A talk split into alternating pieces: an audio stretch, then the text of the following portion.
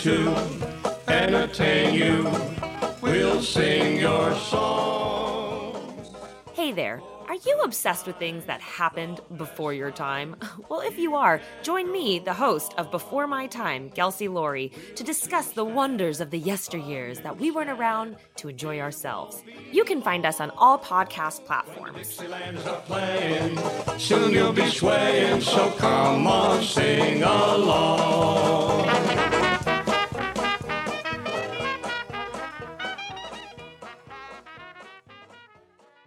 We're making an ad. Napping Yeah. ad. This is where I think if we're doing it right, Alec Baldwin comes in. He says a couple things. He listens to the podcast every week. Has he been canceled? Wait, is Alec Baldwin the one who killed somebody? I hear that Gary Sinise is free. Oh, okay, great. He hasn't worked since 2020. So, um, what would be the script that we would have Gary Sinise say for the Napping Through Happy Hour podcast? Listen to this damn show. Damn it. The Napping Through Happy Hour podcast brought to you by Geekscape. Real life, real drama, real time. I'm Gary Sinise. That's the the ad. ad. That's the ad. That's the ad.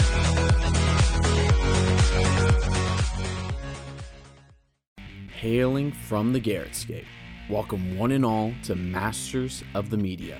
In a land of pop culture podcasts, I, filmmaker Garrett Briones, and my quote unquote co host Jack Watson look at the why of the stories we love and figure out why they connect with us. The show is all about loving the media you love and appreciating the underappreciated. It's a celebration of storytelling and also two pals making each other laugh at random impressions and the silliest things you can imagine. You can find Masters in the Media on all your favorite podcatchers and right here on the Geekscape Network. We hope to see you all on the Garrettscape. Hey,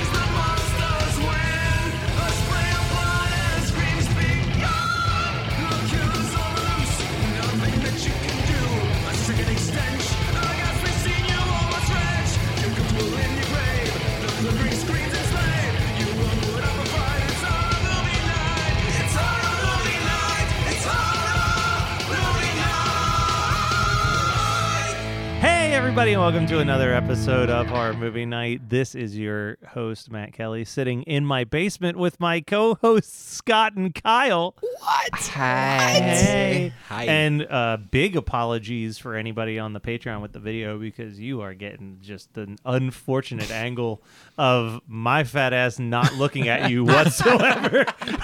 That's what they pay for. I think that's what they pay for, Matt. Yeah. I But, think- I uh, would never apologize. and, and guys, good news more of the same next week on the Oh, Patreon. because guess what? We're recording them Two. tonight. Yeah, we're doing two tonight. All right, so now that we got that out of the way, Kyle, yes. you picked this week's movie of 1994's Brain Scan, and I was talking to you when you first got here. We are keeping this fairly spoiler free, mm-hmm. but I, I'll repeat the story I told you, which was when you picked this. I remembered that I hated this movie, but mm-hmm. I didn't remember why I hated this movie. And then I was watching it, and I'm like, why did I hate this movie? Mm-hmm. This seems perfectly fine. Then the ending happened, Yeah. and I was like, that's why. Yes. I, I walked away very disappointed at the. I mean, we'll just spoil the ending here that it's all a dream, essentially. It, it, Are we really spoiling the ending of a movie that is probably older than half of the people that are listening? that is true. That is valid. But yeah, I mean, this talk about a. We've talked about third act issues mm-hmm. Mm-hmm. before. This mm-hmm. is like. it doesn't solve it. I'll No. tell you what. If they, if people think that this is a fucking tool to solve any third act, pro- it's not. No. it's clear. It is not. No, and then. And then just, they actually take it back at the yeah, end of it. But like in a way that doesn't make sense. It doesn't make sense. Yeah, it totally negates the whole it was a dream or it was a hallucination, like whatever they call it to be. It's not that. and the director of this movie was unconventionally open about their disdain for Edward Furlong as a person and an actor. Is so he was bad my wife? Carly. She hated this dude. Uh, no, he's not. Well, so he's not. I mean, he's had a lot of issues post fame, post like child child actor Child stuff. actor. You know, So, but uh, real quick question. Yeah. Can you give me the chronology of his Rise? Because I, don't I can't. actually know it. It was, I mean, I think his big debut was Judgment Day, and then off the power Oh. of Judgment Day, they just started casting him in all types of shit. What was he in Terminator? Uh, That's what oh, I'm yeah. talking about, oh, Terminator yeah. 2 See, Judgment I- Day, yeah, yeah. yeah. because he was 15 I when haven't they seen any Terminator Yeah. movies, so He Judgment was- Day. I was like, because don't yeah, know. he was 15 when he made this Yeah. in 1994. right, and then American History X came out '96. no, I think later than that. I want Or- to say like 98, 99. It might be '98. Uh, Dude, he seemed like he had fucking. He seemed like he was drugged out here. yeah. Director Jonathan Flynn or John Flynn did not get along with Edward Furlong during the filming. Later, he recalled Edward Furlong was a 15 year old kid who couldn't act. You had to slap him awake every single morning. I don't get want to get into knocking people down, but I was not a Edward Furlong fan. Yeah. That was a- years after the movie was Yeah. made. Him just being like, "This kid sucks." Is that him being 15 or is that him being right. probably 15 and i'm sure i know he got into some hard drugs Mm-hmm. in life but i'm sure at this point he was probably at least a stoner like something's up. Yeah, the work, So- the work ethic's got to be So low. he was so so his you're right. T2 Judgment Day was his first film. Um and then Pet Sematary 2, which Oh, we did right. on the show. That's right. I forgot he He's was kind of got like male resting bitch face. He does. So that's Which why it like, makes it a little confusing to know where he stands on his Like, is it drugs obvious or not? child actor He's- drug Yeah. timeline. you know yeah. he also has i don't know why but every time i see edward furlong it also makes me weirdly think of christian slater in some weird way where they both kind of have this like are they a dick mm-hmm. like Oh, vibe when you're yeah. watching Yeah. them Yeah. like you're- Yeah, So, no, I, that, is- I see that. I Is see Christian that. Slater a dick? He had to have been a dick for a long time. I Okay. don't know. He may I- have be He may have reformed penis. rehabbed. yeah he may have Yeah. rehabbed his his dickish. but- Yeah, but- he definitely was. Like he had to be. Okay, so Brain Scan Yeah. was Edward Furlong's what, fourth movie? Okay. Because he did obviously T2, and then he did um, Pet Sematary 2, Yep. and then he did a movie called A Home of Our Own, Okay. and then he did Brain Scan. Then he did American History X in '98. Oh, so, so that was his fifth movie. Oh wow. So he stopped doing movies for a few years. Five Yeah. years. Wow. It's weird because I guess that he did a movie in '96, Yeah. '95, But really not doing. but not doing a whole lot, like doing one a year. Then he did Detroit Rock City in '99. Oh, I do fucking love Detroit Rock City. but he's not and then he- i mean he's got 74 acting titles to Yeah. his name which i mean some of these are weird like this is funny his most recent credit Yeah. is terminator dark fate in 2019 and it's just john connor reference he wasn't in it so Oh. i don't think that he's actually been in 74 things No, no, no, no. He's he sucks. He he is absolutely the, he is the this worst part of this movie Yeah. and the best part of this movie absolutely has to be trickster Uh, Oh my but God. The, the problem with trickster is the trickster is very obviously trying to cash in on the the comedic aspects of the latter nightmare on elm street movies How, how, how could you tell? Was it the four or five Nightmare on Elm Street posters that you saw, and the two T-shirts that were amongst the also amongst the uh, ten to twelve Aerosmith posters that were reused okay in so each the, did you bedroom? know so the Aerosmith stuff is funny. I didn't notice this. Mm-hmm. That I didn't notice that. I, I did have big ones on on tape. Mm-hmm, so that was one of the first tapes I ever had. big Um, ones or get a grip Big ones. big ones Yeah. okay It was big ones, and I remember I had it in my Walkman, uh, sitting in the living room, Mm-hmm. but I had both headphones on, and I was singing along like a stupid asshole. and my sister like looked at me with the most abject disgust and was like, "Can you stop?" And that was the last time that I sang with headphones completely over my ears. When I record at home, it's always one Mm-hmm. got off. one, yeah. That's the short story long about big ones. But But do you remember what song you were singing to? I think it was "Living on the Edge." Yeah, fuck yeah. that song is absolutely was. a Well- banger, right? Well, so here's the thing with living on an edge. was. So here it comes all full circle back to Brain Scan. and Edward Furlong, right? Edward Furlong is in the Living on an Edge music video, which is on the Get a Grip album, which is Which why is the Get a Grip always- poster is in the wall. Dude. See, the reason I brought up Aerosmith, I saw on his IMDb that he was in some Aerosmith videos. Mm-hmm. Those are in his acting credits, which I think is hilarious. Yeah. It's like, why was he in the fucking videos for Aerosmith? I don't know. Why I was don't know. Alicia Silverstone at that same time? They were they Oh, were they were pulling young teenage people to throw in. Yeah. And those, I mean, those music videos had budgets of fucking films that we. Well, like, they you know, did. Dude, like, the the one that yeah, amazing is like I think it's like a two million dollar music video or something. Mm-hmm. It's an it's, mm-hmm. but this is the thing that I always think is really interesting about the music of the '90s is not even just the bands that were around in the '90s, but like trying to figure out why specific bands that should have been killed by grunge persevered. Yeah, how did Yeah. Aerosmith? like evolve? it's like, Aerosmith and U2 like theoretically should have been should've. devastated. Yeah. But instead they released some of their biggest albums during that time mm-hmm. period. question though. Let's let's break it down. Start with Aerosmith because it's it's tangentially related to brain mm-hmm. scan. So first of all, Aerosmith. U2 will be the Patreon uh, bonus of Oh this my episode. Yeah, I do have a theory on the U2 part, but I know you will know the the, the chronology better than I would. Um, and I'm not going to look it up yeah, because let's I strap know me in. know. Let's do this. Okay, so for Aerosmith, wasn't Dream On like 78? Dream On was Yes. 78, but that whole album like that was like a one song album. Like that's the that's the only song I know off of it. yeah, like that's what I mean. Did they do anything in the 80s? That was my question. So When was Toys 80s, in the Attic? So Toys in the Attic was early 80s. So that's when you get like the original Walk This Way. Oh yeah, because I always think of Walk This Way getting popular Yeah. in like 87. But that's when Run DMC remixed it. Yes, Oh, you know what? Actually, also 70s was Dream On and Sweet Emotion. yeah, yeah, yeah, yeah. oh, is that the same record? I don't know if it's the same record. That's the 70s era Aerosmith. everything on that greatest hits uh, red uh, album. Yes. yeah. so so 80s Aerosmith, that was the time period where you had Walk This Way. Dude looks You- like a lady. You had Dude Looks Like a Lady. And, which is so problematic. and- Holy Big time. fuck. Well, that's one of those ones that I always read how it's like people bounce around back and forth because it's like it's more so that he just wrote a song about Bret Michaels. He saw Bret Michaels at a bar and was Oh. like, "Oh, that dude looks like a lady," and like wrote a song about Bret Michaels. But like in a 2022 lens, you're like, "Oh, that's, Even in the yeah. 90s God, I when I was Bret kind of coming into Yeah. like mid to late 90s when I was in late junior high, early high school when I was done with Aerosmith. I, I remember being like because it was at the, the same time that someone else pointed out that the lyrics kind of break down where it's like, man, that dude looks like a lady, and I want to fuck it. It's true. Like, It's so absolutely it's true. actually kind of Yeah. got like a biness. it, it Yeah. really it, it does. Well, I mean, I think that that uh, that sits well with the idea of it being Bret Michaels or Yeah. uh, and, and and all of the hair metal and the glam rock aesthetic that kind of like came out of the 70s into the 80s, but it does not hold a candle to this amazing song by this band called Grim Reaper. okay, Have you guys ever heard the song "Suck It and See" by No. Grim Reaper? but I I have a It's sneaking suspicion. Exactly what you think it is. That was my Hey, wedding song. song.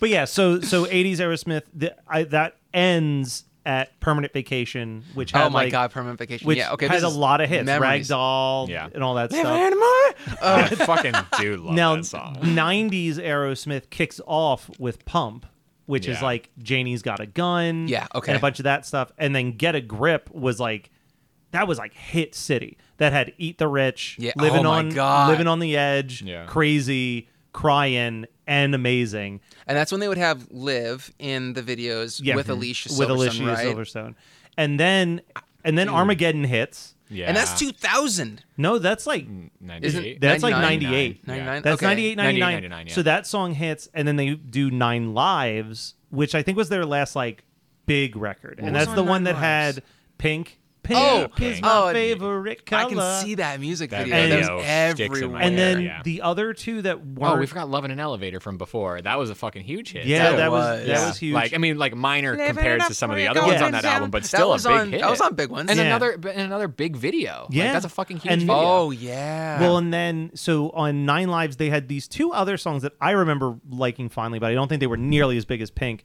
which was um, "Falling in Love Can Be Hard on Your Knees." oh, I, I and that was a big and song. "Hole in My Soul." Yep. That was their ballad off that one. But I don't understand. Like, I guess Aerosmith just made the right Yo, business I- choices I- in the that's 90s? exactly. I think I think Aerosmith must have, and this is just speculation. because they didn't but change Aerosmith, their sound. They didn't put out a grunge No, record. But They- Aerosmith was in the pocket of whatever. Yeah, they did the Wayne's World So- movies. Sony, like Yeah. so- it was in Sony's pocket. producer Like, or something? I mean, all Because, those all that shit sounded exactly the same, Yeah. and I think it was good for. I mean, radio was still pop. Like nothing, you know, there's still radio hits, and but there they was made the be- right move. They did. They, absolutely did. Uh, showed up in the Wayne's World movie. They had a song in Ace Ventura. Like they were like making sure that their songs were in what would be because that's how I heard. I heard them for the first time Mm-hmm. watching Wayne's World 2 and being like, dude, this "Shut Up and Dance" song fucking rips. Yeah. And then I But bought funny, Get a Grip. that song didn't didn't even come Nope, that wasn't even a up single. in the conversation. yeah, no, but because it wasn't really a single, it was just a song that they played in Wayne's Yeah. I'm World. just saying Yeah. that Oh, yeah, like, yeah. they, No, but- they made the right decision to be in Wayne's World too. And they but really the spread song- themselves everywhere. Yeah, like, they, were really spread made sure everywhere, that they yeah. were. But I think that people also just respect it that like it was like they're not changing their sound, but they're also like I mean, putting out a song like "Eat the Rich" in 1993 was going to appeal to some of the grunge No, kids. no kidding. Yeah. No kidding. Yeah. Now the flip side is like with U2, and we'll keep this short so we can talk about brain scan. But U2, I was actually re-listening to Joshua Tree. What year? That's what I was going to ask. So Is that 93? so Joshua Tree's like 83 is Oh, when that oh, comes okay. out. That's like I still haven't found what I'm looking mm-hmm. for and all that. They're streets have no streets have no but name. 93 streets have no name Yeah. 93 is when they put out achtung baby which had like um, mysterious ways and like that was like their 90s An entire Yo, but their they're out- a decade, decade later. Their output was not as severe as fucking Aerosmith. Is Yeah. what it was. That was. I think that's also maybe what was the mystique of so it. so so here's my theory Sure. listen to i was listening to joshua tree randomly Yeah. and bullet the blue sky 1000% Mm-hmm. sounds like the type of music that like when when you hear the grunge guys talk about the 80s music that inspired them that had like that like heavy bass drive Yeah. and like kind of bullet the blue, blue sky Yeah. i could hear i could see like chris cornell being like oh yeah no we love that song back in the day like Yeah. because it's just this driving bass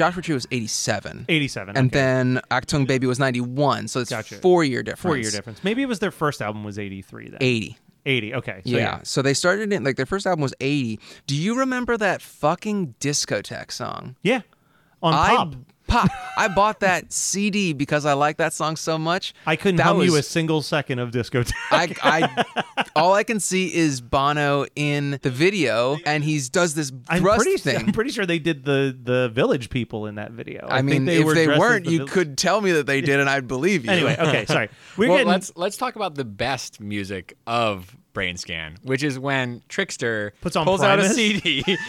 he goes, I I also he goes, I never leave home without it or without my copy. Yeah. He puts on a pork soda uh, and plays "Welcome to This World," which to, to which I turn to Carly and go, "I also don't leave home without my copy of pork soda." And I went to go add fucking that U2 song that you were just Yeah. talking about to my queue. Mr. Krinkle's playing on Spotify. That's the song. That's the song I rolled into to your fucking So- house. It's too much Aerosmith uh, visually, Yeah. not enough Primus orally uh, I feel me. like Primus would be a much more effective band to to, No to, fucking to talk about like build up Trickster. they No picked shit. a great song though to Oh. like represent the insanity of what's happening Yeah. because that opening bass line immediately is Yeah. just jarring. I fucking uh, that, so that was the first Primus. al- Primus is one of my favorite bands. So Same. like that that was the first Primus album I ever got, and that was the first. I mean, I I, I got it because my name is Mud is on it, but then Welcome to This World is the ne- literally the next track, and that fucking song like blew my mind. So I, I mean, I just love the use of it uh, in here, and it it does it sets up Trickster because Trickster doesn't lean completely comedic just yet. Until he starts dancing to that song, yeah, Yeah. and then you're like, oh, okay. There's, I mean, I'm holding this. off on a lot of my comparisons because they're all potential double features Uh, for me. yeah. But, but there's a there's a lot of different elements that jump out when Trickster shows up. great fucking prosthetic makeup though. It like was I really like it. seemed naturally So, his face. it seemed Apparently, great. according to the trivia, we missed out on some gnarly special effect in Kimberly's bedroom. Is that right? When they merged, apparently they mil- made this prosthetic that was like the mutation of Edward Furlong and Trickster as like a four-armed, four-legged like abomination. I can see that being like a freaked kind yeah. of effect. and like from what I read, they're like everyone on the movie's like, I don't understand why that got cut because it looked amazing. Yeah, like it was like one of the things where it's like, rules. oh, it looks shitty, we can't do it. Like it was like we have no clue why God, that I got hope cut. I hope that they uncover that somewhere somehow. Like any, Yeah. any I just wanna see picture a footage. still. I just, I- I- yeah. yeah, anything, anything, anything. so I was going to ask you Yeah. because we didn't even get to it uh, Yeah. because we just Oh kind of yeah, we di- bounced drove in. into Oh, it's 20 minutes This is of the music most talk. fucking exciting. I love it. I'm so glad to be here. why With you guys. why did you pick this as really what we needed to you know like what was your what well, was I your thought- thought I- I- process well, so I, you know, I take I took a little note out of your book, Scott, because you like to theme things, and this felt a little bit. Even though I know they were in school, and you know whatever, it did still feel a little summer-y. There's a lot of Edward Furlong sweating. He's drinking milk Very and sweating, but and there's like a party next door. There's video games. It sort of feels like summer. Like he's sort of a loner. It's like almost like summer vacation if you like sat in it. But I also was just like, this feels like a great horror movie night. I'm shocked that we, It's we shocked. It's shocking that we It just didn't fe- get it here. felt like you know having gone through the videography of what you we've all watched or what you all have watched over the past seven years. I was like, this feels like it works its way in pretty good. And I remember, I mean, I felt the same way. Thought I liked it more than what my Letterboxd told me um, when I went to go review it again. seems to be a theme. Yeah, I'm like, oh, okay. Uh, but and it also like the setup of it is is super interesting. I, I think that like the idea that there's this game that you're going to get in installments. There's Fangoria. There's a horror club. There's like Yeah. all of these things that are like, oh, that's the type of shit we either did or wanted to do. And um, but really, honestly, it boils down to a line in which Edward Furlong looks to his friend Kyle and goes. This is really disappointing, Kyle. And I just really, when they're watching Death, Death, Death in the horror club, Yes, and I Death, was Death, like, I forgot that that line. Well, I forgot that there was a Kyle in this period, and then that line happened. Who was played happened. by a 27 year old man. Insanity, insanity. And then when that line happened, I meant to grab a screen grab before I got here, so that, with the subtitle. This is really disappointing, Kyle. and that was sort of it. And then like, but also wa- watching it again, I was like, this is like a giallo for kids at the beginning of it. It was Yeah. like I mean, besides like the the like the legit glove and the POV and stuff like that, but it's like even the mystery of like, is it really him? Is it not him? Like, what is going on? The first act of it, the first like maybe two kills, I'm It's like, strong, It's strong, and then Trickster gets jokey, and Edward Furlong gets annoying, more annoying, and just like it does seem to fall apart a I little also bit for me. just this is this is the difference between like I was probably in early college when I watched it the first time. This was my second time watching Mm-hmm. Yeah. it. But we're talking about like a 20 year difference almost watching this movie. Oh, and when there's a tech, when there's a technology element to it, Oh, it's- man, it's hard. It's Well- hard to like. Well, that's the thing. I'm like, I now at 36 really struggle with the idea that there's just this 15 year old kid who lives completely alone, who dad- has yeah. some type of weird phone setup that's Igor and PowerPoint presentations of every person that's calling him that run across the screen. Like, I'm like, wh- what is happening? Like, that, how- yeah, yeah, that technology is was not existent then. Yeah. and like the fact Was that, that they're to- that it was his dad's technology? Oh, you know, But that's the dad element's that- even more confusing because at least you could be like, oh, his dad's just like never around. But then the dad calls like he lives elsewhere, and I'm like, so this kid was he's in a car working, accident right? with his mom. Yeah. Oh, is that what he- he's just away on I work? think that He's he away on said work, he's yeah. away Okay, on work. okay, but like, okay. uh, it, it, it I felt got the like vibe that they had divorced. Mom died, and no one was like, "This kid needs to live with his Igor- dad." He Igor can is his only Yeah, he fucking can just guardian. continue to live alone in this. if Igor can dial a phone, he can sign permission slips. Okay, he can fucking do whatever the fuck he needs to. yeah, I mean, you can never you can never have a problem with like truancy. Okay, Edward. Furlong never had a problem with truancy. True. All right. So maybe that. Okay, I'll buy into that then because I'm watching. I'm like, does this kid straight up just live alone? Is this like some blank check shit that when I was a kid, Oh, I'm like, which is this on- totally makes sense. Which is coming up on a fucking Patreon. Oh, uh, please. pick for me, bro. Uh, if I you do fucking- that, I Megan was will wor- absolutely come on. I 'cause was she loves that fucking movie. thinking about you. I was like, you don't like blank check, do you? Uh, I but do you like Blank okay, Check. all right. I It was is wor- terrible. It is the worst fucking I would movie. get that movie and Richie Rich blended in my brain because I do. Yes. I do. as well. Yes. Megan and I watched them probably uh, back to back, or Mm-hmm. cl- at least close to back to back at the beginning of COVID. Um, we watched th- those two. We watched the one I always get confused with heavyweights. Um, the other, the summer camp where they take over the summer camp. Camp Nowhere. You camp nowhere. Thank you. Um, See, th- th- they're all intermingled. They are. they are. And we They're- definitely watch heavyweights right after. the pacing of all of it is exactly the same. Yeah, Well, it's, it's, it's also in my brain. I can never remember which which cool shit is in which Is in thing, which 'cause one, It's, yeah. because it's like both of them are just like, look at how much money I can spend. Yeah. I, I do think yes. that Richie Rich is a more watchable film, which is Yeah. not saying much. But Blank Yeah. Check is Blank Check has moments that are it's strong. super problematic though Big time. because like the adult woman kind of kinda wants fucking to f- around with the. Uh, she's speaking of that, do you definitely- remember Milk Money? I remember That the sounds cover hot. of it. I'm sorry. It- concept? It's it's exactly what you think. Yeah, think. the it is. concept of milk money is a bunch of kids gather up their milk money to go to the city to have a prostitute show them her boobs, oh no. and then and then she meets one of their dads, and it's and it turns into like a romance story where they're like trying to like Isn't set the dad up with the girl. who I'm plays, shocked. Who plays the woman in that? Isn't me it somebody check. It's- super famous? It's someone established for sure. I am okay. Milk money. I gotta fucking. I watched it maybe once. Melanie Griffith. Yeah. And oh Ed Harris. what? It is not a small film. No. No.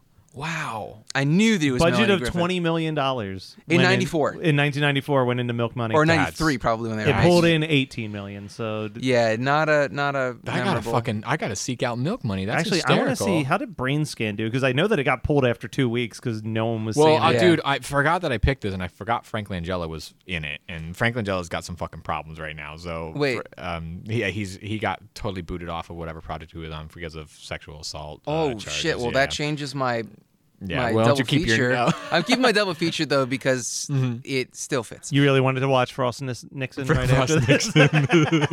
I do want to go back to music for a split second, though. Right? I mean, this is music's a huge, uh, crazy, huge part of this. It Well, seems like. Yeah. so there's a couple. Actually, there's Unless you're not going to bring up music that's involved with brain scan, which could happen. there's three brain scan based music things I want to talk about. First of all, don't hate the opening theme. It's like this weird bluesy, like Twin Peaksy guitar Yeah, playing. I don't like it. See, I but I like the Twin Peaks theme, so I'm like, okay, I'm into this. Mm-hmm. When he's spying on his neighbor, which there's a lot to unpack Oh, about which- that. that was leading it. That was the other Giallo esque thing that I felt. I was like, I, dude, we're I watching really her for a that long you're time. going where I where I went with my note on that. the piano is a full ripoff of the Nightmare on Elm Street piano piece. that wasn't where I was going with it, but you're right. I was, I thought you were gonna go the Blink 182 route and be like, oh, this is voyeur. Yeah, I mean, yeah, it's that too. Damn, and, we went. Woo, and then the and then the last thing I wanted to bring up.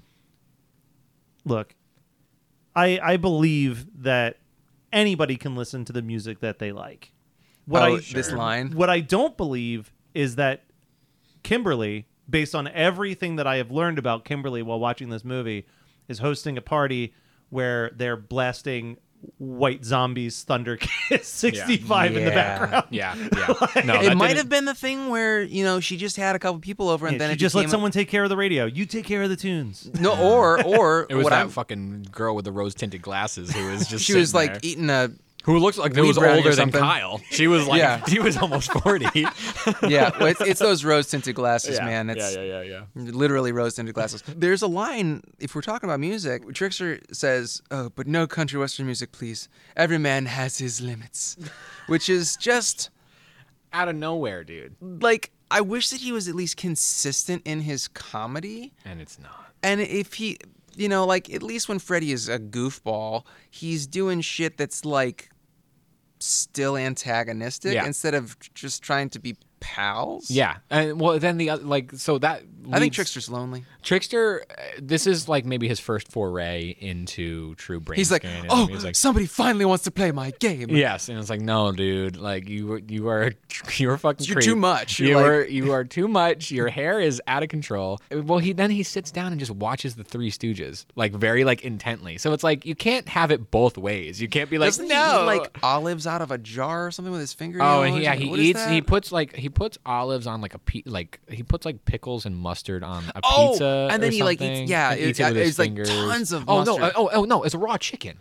Oh, oh it's that's a fucking right. raw chicken. That's right. So he like they go full But fucking. what does that have to do with? All I wanted was for Trickster to be scary. He can be tricky. He can be like a you know he can be like wink wink nudge nudge. But I didn't want him to be like out of control like a fucking puppet. Like Yeah. it was it was crazy. Yeah. It was crazy. And, and and that's that's the thing is that like again the first act, the first half maybe it's a little much, but maybe the first half of this movie is kind of exciting. It's kind of like interesting and Trickster's interesting and like the Once kid. the mystery is kind of well, yeah. Well, it's like you know the kids. You know they work on the kid's trauma. Like he's like the whole the the milk. I brought up the milk thing as a joke before, but I wrote a note that like they're really leaning into him being a traumatized child who's trying to be an adult. Yeah. Like mm-hmm. he wakes up from this fucking sweat that he's like so scared and so traumatized, and he's thinking about the death of his mom, and he drinks, he chugs milk.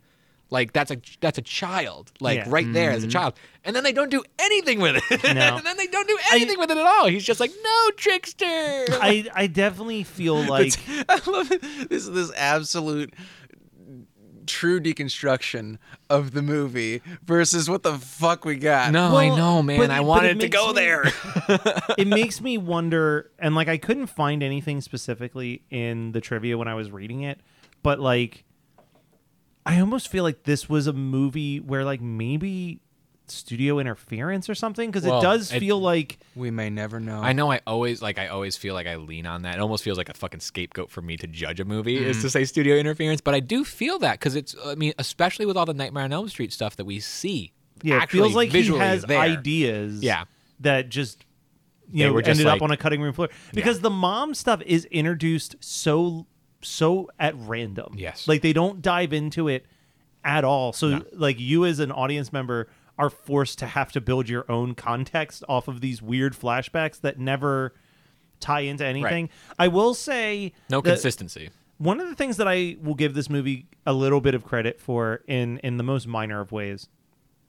Once you get past the like it was all a dream or was it Mm-hmm. thing, is that I do like that he doesn't really get a yes from the girl when he finally Yes. asks Yeah. her out. Like I like that it's not like a flat out no, but it's like Mm-hmm.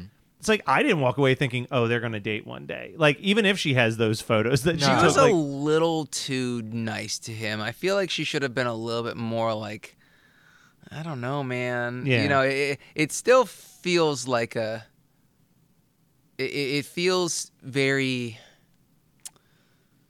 Oh, I'm it's, losing it's it. I'm- disingenuous, but it's more genuous than if she was just like, "I've always waited for you to tell me that." Like it's Yeah, like, I- yes, you know what I mean? Like, I accept. I I can accept that that viewing of it, but I guess that watching it in 2022, I just feel like she's been bullied into saying maybe because she knows he's a fucking murderer. I mean, well, but is he? Because The he's dog. just been There's a playing a, video mid-credit game. scene. There's a mid-credit. Scene. Wait, there was where- a mid-credit scene. I shut Yeah, this dude, shit off the second the no, credits rolled. Dude, no, it was like three three credit titles before Trickster was like, wait. Oh, oh god. And then the dog The comes dog back finds with the, the foot. foot. oh, So it did happen. Oh. Mm-hmm. So, but which made sense because when we came back, I was pretty sure it was after the first murder. When he wakes up, I was mm-hmm. pretty sure it was after the first murder that happened. Oh, so he's got three So- more discs coming That's his right. way. That's right. That's right. Yeah. Or the prin- the prin- the principal the principal does. The principal's got. That's true. three- he just yeah. pa- it's like the ring. If he passes it to somebody Yeah. else, they You just don't start. think you don't start the game from the beginning? what? Oh well, so he already played the game, but he just didn't remember. Like it scared him too much, so he just sends Yeah, it to like the principal. he he. So the principal. Oh, the principal is going to have to start from the first. oh, Yeah. so he might not play Disc. disc two. Nobody's ever going to play part two. No. No, No. you Yeah. don't make it. Yeah. you you either go insane Yeah. or you get uh, caught by the police. yeah. Yeah. I yeah. think the trickster's lying. I don't think that he Well, has the it's right in budget his for name. four Yeah. discs. I Oh. think that he only has the oh, one he's a disc. snake oil salesman. Yeah, he's like, yeah, he's like just trying to to get get the money, get out. But he has the money ad to print. space I was wasn't gonna that say, expensive. That's true. That's why it was in there and not like the Sears magazine. That's right.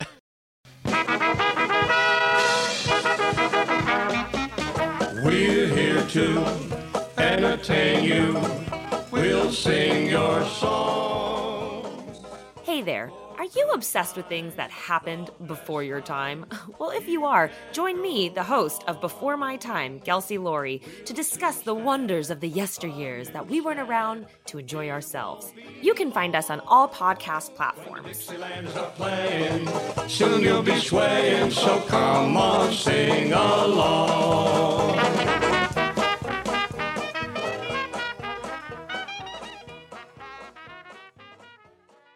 We're making an ad. Napping Yeah. ad. This is where I think if we're doing it right, Alec Baldwin comes in. He says a couple things. He listens to the podcast every week. Has he been canceled? Was Alec Baldwin the one who killed somebody? I hear that Gary Sinise is free. Oh, okay, great. He hasn't worked since 2020. So, um, what would be the script that we would have Gary Sinise say for the Napping Through Happy Hour podcast? Listen to this damn show. Damn it. The Napping Through Happy Hour podcast brought to you by Geekscape. Real life, real drama, real time. I'm Gary Sinise. That's the That's ad. the ad. That's the ad. That's the ad. Support for Horror Movie Night is brought to you by Manscaped, who is the best in men's below the waist grooming. Their products are precision engineered tools for your family jewels. Manscaped's Performance Package is the ultimate men's hygiene bundle. Join over 4 million men worldwide who trust Manscaped with this exclusive offer for you 20% off and free worldwide shipping with the promo code HMN Podcast at manscaped.com. If your math is correct, that's about 8 million balls. Well, guys, I don't know about you, but I got that performance package 4.0, and man, oh man, it has been a game changer. I've had the lawnmower for a little bit, actually. Uh, they Manscaped sponsored another one of my podcasts, but I have been having nose hair issues for years, and that weed whacker Mhm. took care of that real fast. I will No. tell you. Dude, I've got a schnoz. Like I do. I do. I got a schnoz. Uh, And- and this is the schnoz cast, okay? Like three of us. I'm 30, so I don't have, you know, 60, 70 year old man nose hair yet. Speak for but it's starting to curl. It Yep. starts to curl right at the nostril, right? Mhm, and it's that's where I get it. Noticeable mostly to me, luckily. So I'm like, I want to take care of it early, and this thing is is so good. we got to talk about the lawnmower a little bit because like between the three of us we do have six nuts not necessarily evenly divided but like being able to get that clean shave with this thing they've never felt smoother on this end i can tell you that much I mean, I can agree. Matt's balls have never felt smoother. Having tools at my disposal to make it faster, easier, and more aesthetically pleasing, I'm not going to say no to it. a really great feature is that the lawnmower 4.0 specifically it's waterproof and it has a 400k led spotlight so you can get that I love the provision. spotlight. I did Yeah. not read the manual and know that it was waterproof, so I did not do it in the shower because I have never had a waterproof one. Dude, your bathroom floor will never look cleaner now. Like you can just go in. yeah, I don't want to have to clean twice. What we're promoting this month through Manscaped is the Performance Package 4.0 specifically, because you get that lawnmower 4.0, you get the weed whacker that we talked about, but then on top of that, you're also going to get your crop preserver ball deodorant and your crop reviver ball toner that are going to change your approach to your hygiene routine. And then on top of that, they're going to throw you some boxers and a travel bag. That Dopp kit is sick. And I'll tell you what, the boxers, when I did the last sponsorship with Manscaped on the other show, they sent me a pair of boxers and they're great for like gym and running boxers. Yeah, they're kind of like halfway between a, like a regular boxer brief and like a compression brief. Use our promo code, get a discount. You're going to get 20% off your purchase and free shipping if you use HMN podcast when you go to manscaped.com. I'm going to repeat that 20% off with free shipping at manscaped.com by using the promo code HMN podcast. Unlock your confidence and always use the right tools for the job with Manscaped. Mom, can you just let the viewers know that they can get 20% off with HMN podcast? Viewers, you can get 20% off with the code HMN podcast. Absolutely. Thank you Thank so you, much, Mom. mom. Hey, do you have an idea for a podcast but don't know where to start? Or do you have an already existing podcast that you want to take to the next level? Well, check out WeKnowPodcasting.com. From concept development to theme music to editing to logos, WeKnowPodcasting.com is a one stop shop for all things pod. Don't hesitate to hit us up. We're very nice. Kyle, double Yeah. features. Hey, didn't did we also forget a little something about um Oh, yeah. What are you drinking over there? oh my god! So I we I when when in uh, Matt's basement we had to get some local beer. I got uh, I got I was trying to find something super um excuse me video game themed, and I got Super Mash Brothers from Stable Twelve Brewing. Uh, it's a New England style IPA. It's very nice. Scott yeah, I, are, I got to have a it. couple Yeah. sips and it was It's delightful. very nice. It's very nice. So uh, I- that was a tough one. I was worried that we weren't going to be able to find something No, to, we to, to do brain and then we with. found that faster than we found next week's. Yes, beer. that's right. That's right. Yeah, that came up quick. So Well, everything about next week is difficult, so yeah, not a yeah, surprise. We'll get through it. You know, we're recording a long one today, a short one Yeah. next week. Um, but I do. I feel like I got a very nice. Uh, uh, well, I don't know if it's very nice. I, I have a I have a double feature that I I think works, and that would be uh, nine seven six evil. Okay. uh, would be my would be my pairing. Definitely And again, another one of the influences I could see on Yeah, this. For and sure. it's just like you know, it's not. I mean, it also is. I don't love that movie, But that's another one where I'm shocked we haven't gotten. No to one it. loves 976 we've never talked about it on this. No. Okay. So Yeah. Well, I, you're I considered the second one. Yeah. But they're both so fucking dumb. they're they're dumb. I have rewatched slow and- 976 yeah. Evil within the last calendar year Yeah. because I was like, do I do I do I add to the list? I just Yeah.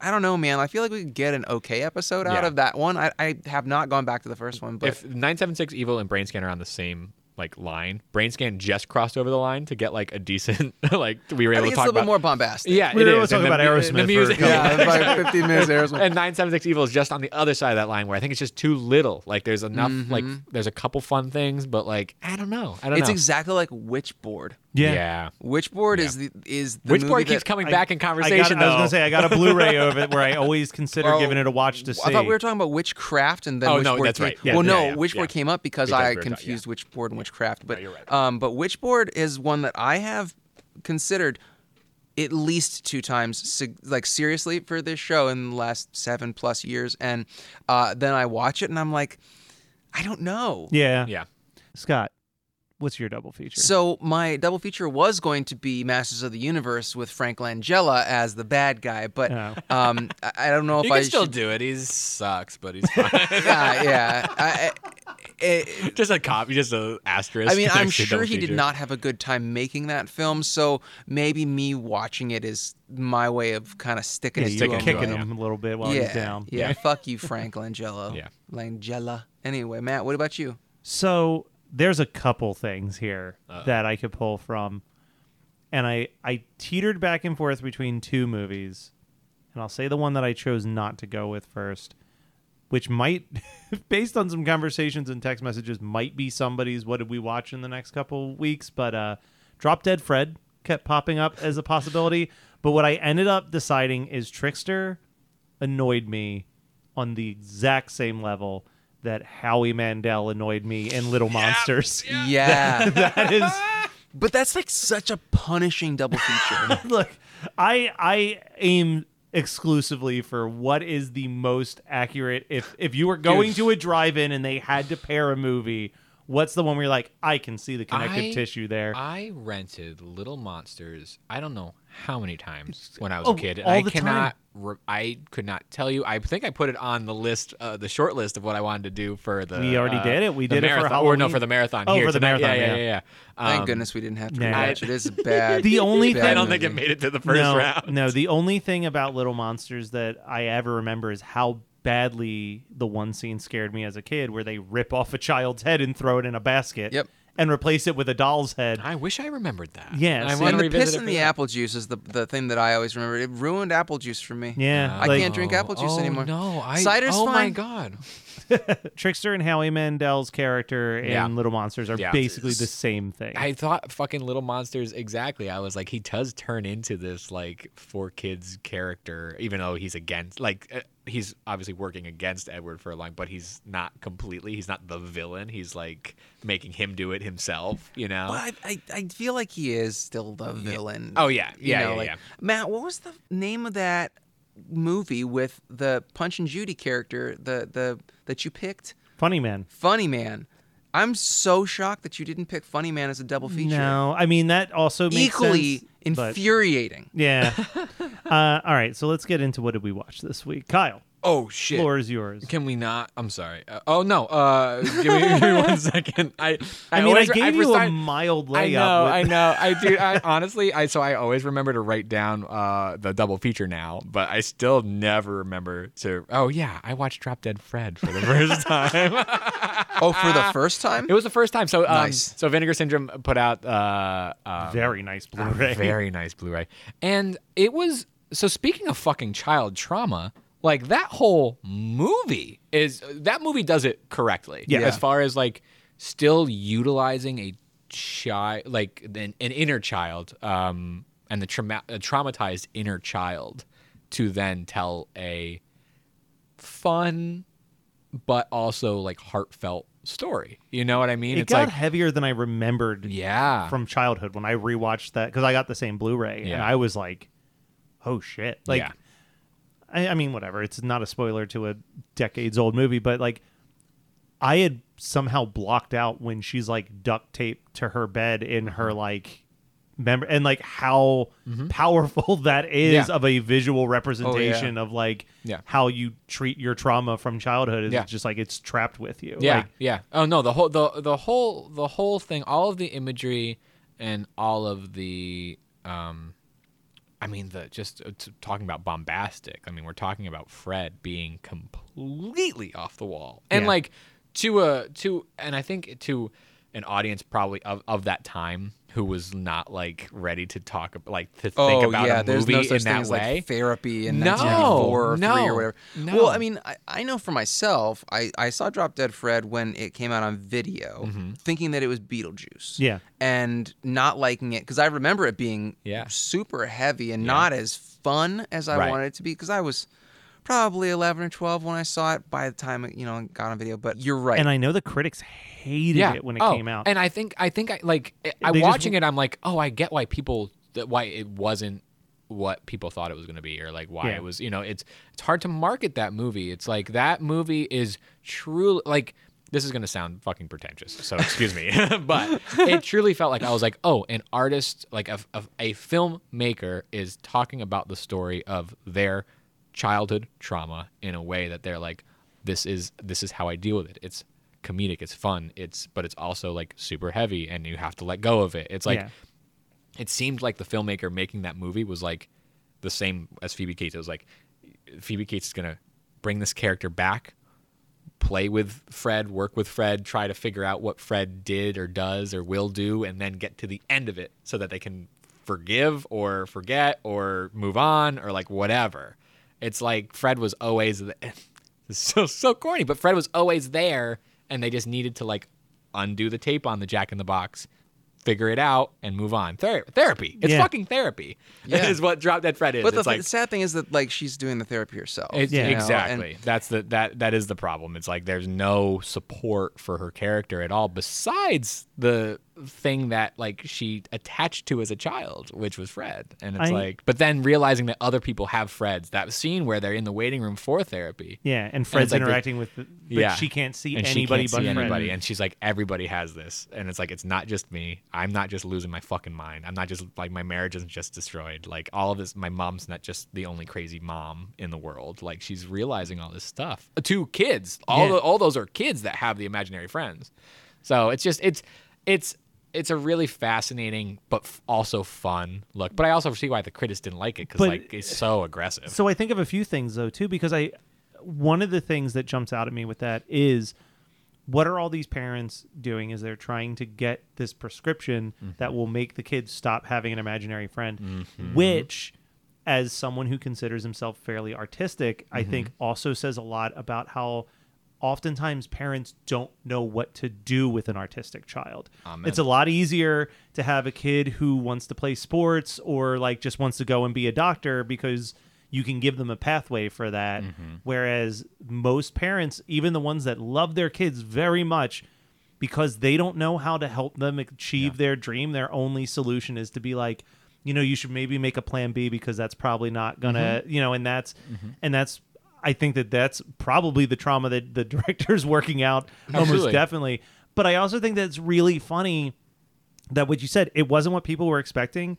And like depending on the person that either makes someone fucking love a movie Yes. or hate a movie I went in. I went in completely blind. Yeah. I had no idea. I had no yeah idea. you had no expectation No fucking expectation. but like how it. many times have you gone like i maybe this is for me like when i had MoviePass i would begrudge not begrudgingly but i would just be like i'm just going to see a movie to see a Right, movie right, right, right. and very often i'd go to see a movie where i'm like i don't know this is probably just going to be like a dumb comedy like something mm-hmm. like the, the example i always go with is like something like booksmart like. Sure. all things Yeah. considered Yeah. i was Yeah, like yeah, yeah. booksmart's just going to be like a dumb high school throwback and then i was like this is such a beautiful film about like relationships and like high school and like and i was like i love this because the advertisements didn't reveal how deep Yeah. this thing was going Yeah. to go. Yeah, yeah, like, yeah.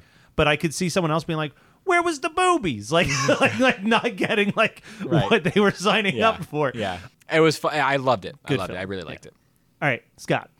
Um, kind of in a similar vein, I got a chance to watch Hatching um, Oh, yeah. this year. Yeah, yeah, yeah. Um, and it was really good. It has a very similar kind of path of childhood trauma, but it's more like active trauma instead of repressed trauma. Um, it, it, it's I think it's more of an allegory for female adolescence and the trauma that a mother can either inadvertently or intentionally bestow upon a daughter because the daughter is a gymnast because her mom wants to be a gymnast. So the the whole conceit is that they find this egg. Um, the the the daughter hides it. It gets big. It hatches, and it's like a bird, but like a bird monster. And then as she nurtures it, it begins to look more human and look more like her. So, uh, but it's kind of like a this feral version of her, and so it's it's kind of that idea of dealing with kind of the. I mean, I rem- I mean, obviously, I'm a guy, uh, so I didn't have the same hormonal experience as you know a cis woman would have in her adolescence, but I remember when you have that those flood of hormones like sometimes you just get fucking mad about nothing or you just are overcome with emotion of some sort like crying or or you just you know you just overly elated and and I feel like it's just a very interesting way to kind of play with that concept. I don't think it's a perfect movie, but I think that it has a lot of big thoughts. Yeah. And I have to give it a lot of credit for that because it's very well made. It is definitely a horror like a body horror movie. I think that it's better than you know regular Hollywood shit that we would Yeah. be getting. So Yeah. yeah, Uh, Yeah. Hatching is good. I, Right I'd on. suggest it. Yeah. All right. awesome. And uh, I'll keep mine brief um, because the and and I'll try to be fairly spoiler free. By the time this episode comes out, this has been out for a month, but the second half of it will just be getting ready to drop. But I watched the first half of season four of Stranger Things, and it's kind of a frustrating season. I really, really like aspects of it, and I think that it's a perfect tie-in with Brain Scan because it's another thing heavily influenced by Nightmare on Elm Street. Really? Um, I feel like everything that we've talked about is very tied to this tied movie Brain pretty well. Scan. Yeah. it's um, really wild. Spoilers for the end of season three of Stranger Things because this is Which where has my been out for two years. two years. This is my big beef with most of Stranger Things season four. We get this beautiful, heartfelt, heroic sacrifice goodbye from Hopper at the end of season three. Before the credits are even done, we get a stinger that heavily implies that he did, in fact, survive what we thought was this heroic death. So you're already like, okay, well, that cheapens that moment a bit. What bothers me is that we have a season of Stranger Things where the shortest episode is an hour and five minutes. Oh my god. The longest episode is an hour and 40 minutes long of this season. The next season is only two episodes that equal five hours in time. So we've got two and a half hour long episodes coming. Just call them fucking movies, but whatever. My problem is that we have these long seasons and you take away this beautiful ending and the stuff involving him being alive is the most slow down all of the momentum of every episode storyline. Like it's got no supernatural aspect. It's not particularly interesting and i'm not heavily invested in anyone involved in the storyline. So like you're getting these really great i love these new characters. I love the introduction of argyle and, and eddie and like these characters that they introduced are great. Robin continues to be amazing as a new addition to the like all of the female characters are on the top of their game. Steve and Dustin's relationship is still as charming as it will ever be. Like the things that make you love Stranger Things are still there. But God, I would have been so much happier if they had just killed Hopper because God forbid they kill any of these main characters. I never feel And no one, yeah, uh, no, one one's is- ever gone. No one's ever in danger. It's so, show. it's so Marvel. Yeah, it's very Marvel, and, and I get it. It's Steven Spielberg too. You know, like none of the characters in any Steven Spielberg movie are truly in danger. Um, but like, I just was like, man, I wish that these were just hour long episodes that didn't have this subplot dragging it down because otherwise, it's really fun. It's really violent at times. Probably the most violent Stranger Things has ever gotten. I think. because of the the antagonist. Yeah, because of the antagonist. Uh, I need I need a supercut of just the antagonist because I I made it through two episodes and I cannot stand anymore. Yeah, I I'll tell you how it ends because the No, twist. I want I want to see. Oh, the- you are going to watch I- it eventually. No, Yeah. I, I'm not going to watch the high school bullshit. I'm going to watch Vecna. That's Okay. like all I care about. 'Cause the the Vec- the monster is when they the Great. the last episode of this block explains who Vecna is, and like my jaw fucking dropped. I was like, that's a fucking well written tie everything. so. together. Can I ignore all the high school shit and all the Russian You, prison shit? you can and just- ignore everything about Russia. I would stick around with some of the high school shit. God damn, uh, I would, dude, like, I would oh, stick around with. I would My stick around. head hurts just watching it. specifically follow what's happening with Eleven and with like Nancy and Robin. Like those those are the main character arcs that you need to follow for the Vecna stuff. To Do make I need to watch season two and three? You to can get probably into skip season four? two, but yeah, season two is pretty rough. I'm season not- two not- is just is se- season three is fun as shit. Season three was a good time for uh, me. Season three is the most digestible. Yeah, I think right of on. all just of them. hanging out more in a the mall. It's fun. It's laid laid back. All right, so before we wrap up, quick email. Oh hell yeah! We uh, this one's directed specifically at, at Scott. Oh no. Dear Scott, I hate you. No. Hold on, let me get the lotion. Uh, this is from Jay Sun. well, Uh, I'm gonna jerk Scott the off name while he the name of listens. this email is Gomez speaking Italian. Oh, this is a great. Oh, this is a great one. I, I did read this one. It said, "Hey Scott, don't get it twisted about them being Italian." In the old TV show, it was this is tying to obviously our Addams Family episode that we did. Uh, don't get it twisted about them being Italian. In the old show, it was made clear that Morticia was French, which drove Gomez wild with desire. He in turn would use Italian to turn her on, but he only knew a few words. Morticia also called him Bubla, which is a Yiddish Hebrew very common in Germany. So it's all of European mashed up. foreign foreign affairs, baby. But if you figure the entirety of Europe is half the size of the US, everybody's been fucking everybody. it's like someone from Georgia fucking someone from Florida. And now that the borders are pretty much gone there, you don't even need a passport into most countries. I'm sure it's even more so the fucking. So, the Addams are primarily just a beautiful, ghoulish batch of DNA. Love your show, Jace. Fantastic. that is that is how you write an email That's to absolutely it. hmn podcast at gmail.com subscribe like rate review the show let us know how much you love it go to patreon.com backslash hmn podcast if you want to see my backside on video for about 45 minutes and uh you know what guys i just got one last thing to say What's that? buddies forever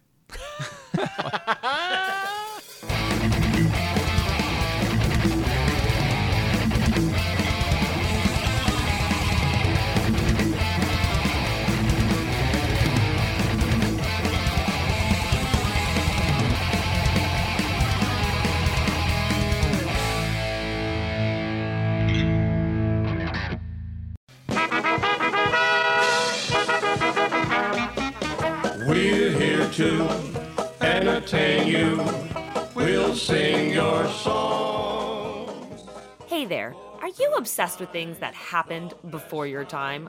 Well, if you are, join me, the host of Before My Time, Kelsey Laurie, to discuss the wonders of the yesteryears that we weren't around to enjoy ourselves. You can find us on all podcast platforms. Playing. Soon you'll be swaying, so come on, sing along.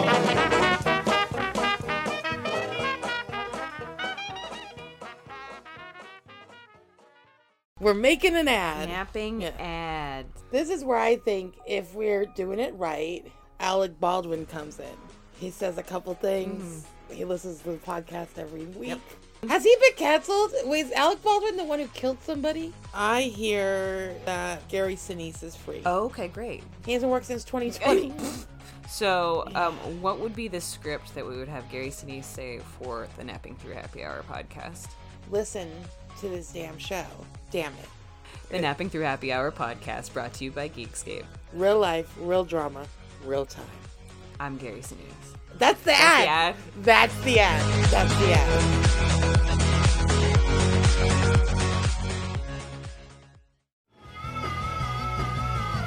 You're listening to the Geekscape Network.